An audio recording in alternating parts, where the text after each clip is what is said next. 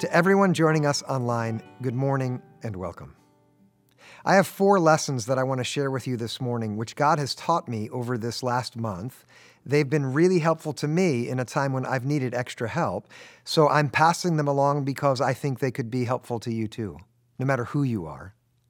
But especially for those of us who are Christ followers, I share these lessons because we are responsible for paying attention to what God is saying, especially when things are hard, as they are now. And the truth is, God is speaking, and we should do our best to listen. Every morning this past month, I've been praying that God would teach me, and He's been answering those prayers through the people I meet while I run. Each of the four lessons I'll share came through conversations with folks I had never talked to before, and each has been a gift to me that I'm happy I get to share with you. The first lesson people are more open to God than you think. It was a brief interaction with a woman named Jane that made this clear to me.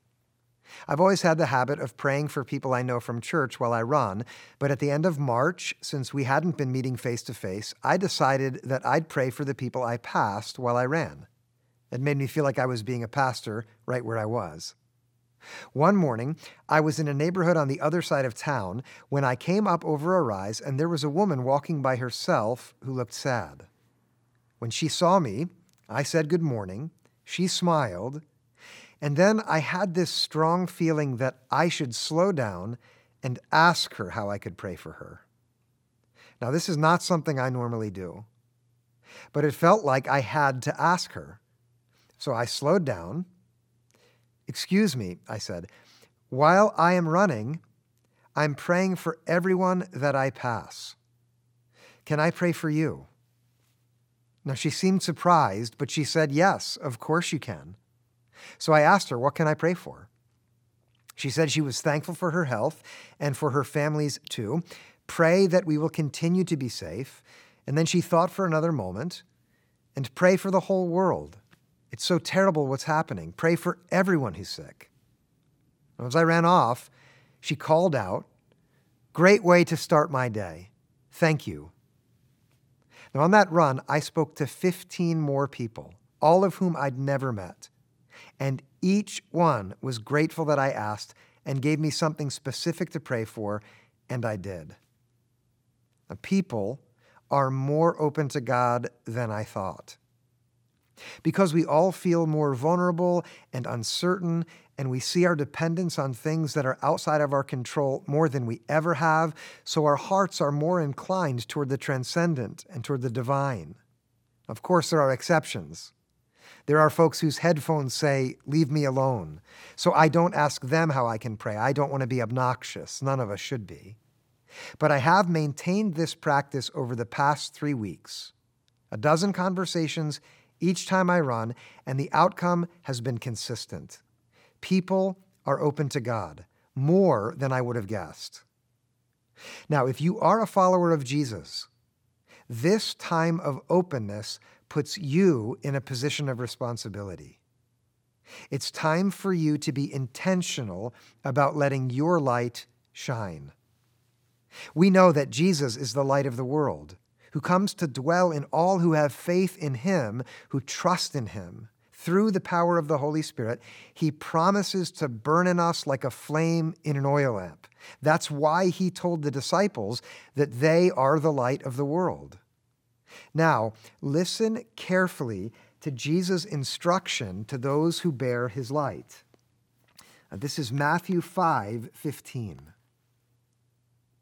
No one, after lighting a lamp, puts it under the bushel basket, but on the lampstand, and it gives light to all in the house.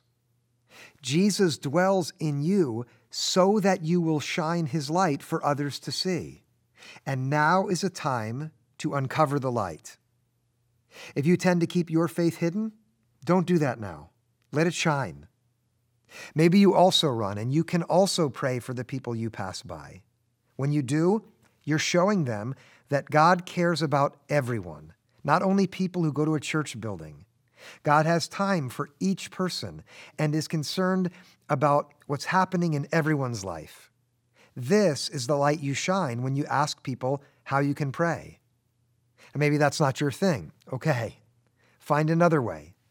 Maybe you have a friend whose son is finishing college off at home instead of out on campus where he wishes to be.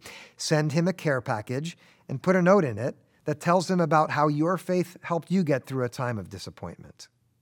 Or maybe you hear about a neighbor who lost her job. Drop a bag of groceries off on her doorstep once a week. Put some money in an envelope and write a note that says you're praying that God will provide and give her peace. Let your light shine. People are open, so it's time to put the light on the lampstand. That's the first lesson. Now, the second lesson. God taught me this one after two weeks of running and taking prayer requests. I was downtown on Springfield Ave. I slowed to ask a man whose name was Eric how I could pray for him. At first, he looked confused, and then I explained, and he said that I should pray that his family would not get evicted and would have enough to eat. And then, after an awkward pause, he asked me if I had any money to give him so that he could buy groceries. It was the first time that I had a request like that. I live and run in a town where many people have jobs that enable them to work from home. And the people I'm crossing paths with in the morning are mostly pretty well off. They're scared for their health and for their loved ones, but almost none of them have been forced to choose between their safety and putting food on the table. Not where I live. But that's not how it is for lots of people. The idea that this virus is a great equalizer is nonsense. It doesn't affect the rich like it affects the poor. We're not all in the same boat. Some are doing really well, enjoying a break from the commute or more time with the family, freedom to sleep in, dinner with the kids. But then for others, these days are profoundly challenging. Hour by hour, it's a struggle to survive. I told Eric that I would meet him out in front of the church building on Sunday morning to help him. And as I ran on and prayed for him and his family, I realized that God was teaching me something for our church. Now is a time in which our faith must make a tangible difference for people in need. It always should, but especially now. The second lesson God has taught me for where we are the gospel must be practical. What we believe has to make a difference for people who are in need. Listen to these words from 1 John 3:18. Little children, let us love not in word or speech, but in truth and action. Jesus' commandment was that we should love one another as he loved us. His love is a tangible, practical love, a love in truth and in action, a love which rescues, delivers, and heals, feeds and nourishes and strengthens. For us to fulfill the law of Christ, we must love others by offering food as well as prayers. Later that morning, I reached out to Jim Bover from Ren Cares, and we strategized about how to provide grocery cards for people who needed help because of loss of income. Some of you are in a position like Eric, needing financial help because of the impact of this pandemic. If that's you, reach out and let us put the gospel into practice as a church that is working at serving Jesus. Others of you have not been affected all that badly. If that's you, you are responsible for using your strength to love others, not in word, but in deed. You also should reach out to Ren Cares to see how you can offer help. God wants the gospel to change the way we practice love right now. That's the second lesson. Now, the third. Now, this one applies equally to all people. However, this pandemic has affected you, whether you're doing fine or you're at your wits' end, this one I learned from a man named Charlie. Lesson three is your perspective matters. Whoever you are and whichever boat these circumstances have put you in, your experience of this challenge will be shaped by the perspective you choose to take, how you decide to see things. Of course, your view won't change what's happening out there, but it will definitely change how it impacts you in here. And that can make all the difference. Your perspective can turn disappointment into gratitude, dissatisfaction into contentment, hopelessness into hope. At the end of my long run on a Thursday, I met Charlie. And even from a distance, it was clear that he was walking with difficulty. I asked him how I could pray for him, and he just smiled and said, I guess you can thank God. I'm grateful that compared to a lot of people, I'm doing as well as I am. I have Parkinson's. That's why I'm out walking. I have to keep moving. But it could be an awful lot worse. And then he added, Don't waste your prayers on me. Pray for people who are sick and who are out of work and who are stressed and anxious right now. Thank God I'm doing as well as I am. That's a man with a perspective that completely changes his experience of his own suffering. Now, whoever you are, you need to listen up. Everyone is free, like Charlie, to measure their well being against how much worse it could be rather than how much better it could be. If you choose his perspective, you will find that even if your circumstances stay exactly the same, your well being will increase. Perspective matters for everyone. But there's something more that comes with faith, especially faith in the resurrection, which believes that when Christ arose, God defeated every enemy, including the enemy of death. And we all know that death is still around, but faith in the risen Jesus gives a perspective which changes the quality of every challenge and every bit of suffering and every loss and even every death. Not that it doesn't hurt in the present, of course it does. But the Christian perspective trusts that the suffering of these days is nothing compared to the goodness which is coming, and which, unlike these present struggles, will last forever. I mean the glory of the day ahead when God's victory in Jesus is fully realized and death is completely overcome, and all that was good and has been lost will be purified by the fire of God's perfecting love and restored forever. The one who trusts Jesus is invited to let this conviction come into the present and change his perspective for every step he takes in life. Listen to the perspective of faith in Romans. This is 8 18. I consider that the sufferings of this present time are not worth comparing with the glory about to be revealed to us. Paul wrote that not because the things he suffered were insignificant. He knew real trouble firsthand. He said this because he had learned the importance of perspective. No matter how heavy the sufferings of this present are, they are nothing when weighed against the glory that we will know when all things are set right in the end. When Christ is all in all and establishes a new heaven and a new earth and makes his dwelling among us forever. If you are a Christ follower, you should practice this eternal perspective in the present. And if you're not a person of faith, it's time for you to become one. It's time for you to give your heart to God in Christ, to turn toward Him and ask Him to be your Lord, and pledge yourself as His servant, and then become a person of hope. Perspective is our third lesson. And now, one more lesson for this morning. This fourth one I learned from a father named Roger. When I told Roger I was praying for people as I passed them, before I finished asking, he said, I need prayer more than anybody.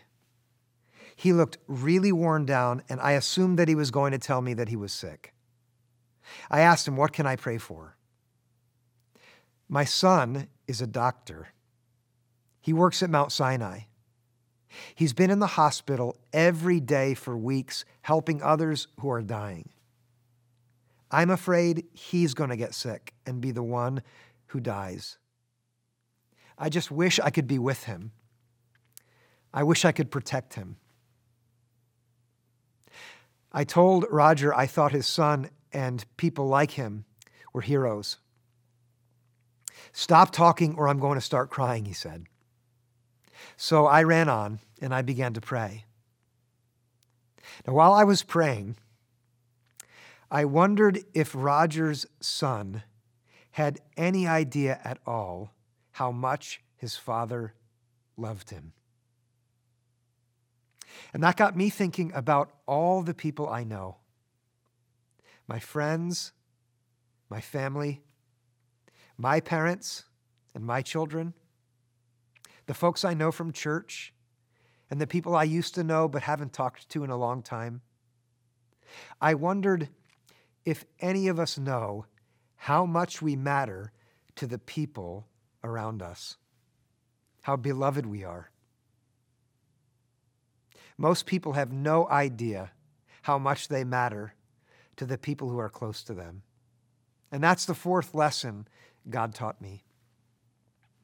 We are more loved than we realize by the people in our families who have a hard time showing us what we mean to them, by our friends who feel awkward telling us how much they care about us, even by the people that we used to see day in and day out before we were all forced to stay separate. Human beings chronically underestimate how much they are loved, which is sad. But then, as I ran along thinking about all of this and praying for Roger's son, I had a moment where it was like God spoke to my heart in an unusually clear way. Christian, I love you like Roger loves his son, and even more.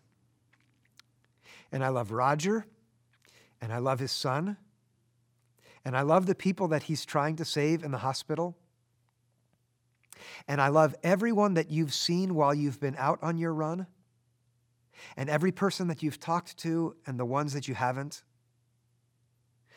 I love them all more than you could ever know. We are all more loved by God than we realize. In fact, the scriptures give us the sense that none of us know how deeply God loves us.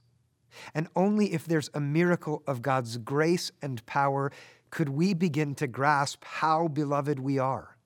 That's why Paul had to pray that God would make his love comprehensible.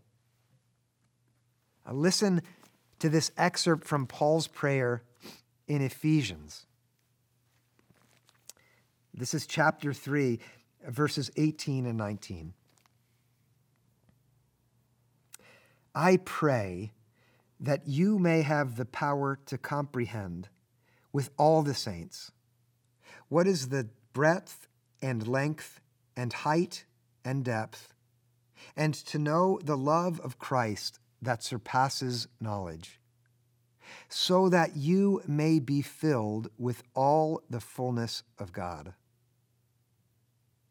being filled with God's fullness is equivalent to grasping how much God loves you. We are all more loved than we realize.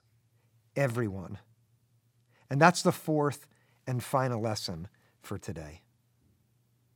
Sharing these with you has been a gift to me And it's made me feel so thankful for each person who's spoken to me while I run, and for each person who God has used to teach me. I hope that spending time thinking through these four lessons has been helpful to you. If it has been, thank God. And share these lessons with others who might be helped too. Because this is a time when we all need all the help we can get. Let's close our time together with a prayer. God, I thank you that when we ask you to teach us, you do. And I thank you for the surprising ways you help us see what we need to see. God, for the joy of running in the morning and for the surprise of meeting so many kind and benevolent people, I thank you. For each one whose story I shared this morning, I give you great praise and I ask your continued blessing. For the many others I've met, but who I've not named this morning, I ask that you would continue to draw them closer to you. And I ask that the light that you have put in me would shine so that they are drawn to you. God, for everyone who's listened this morning, I ask that you'd help each one of us take these lessons to heart. And I pray that you'd change us so that we can be your people in a new way for this new time that we find ourselves in. Protect us, inspire us, fill us, and most of all, God, assure us of the love that you have for us in Christ. We love you and thank you in Jesus' name.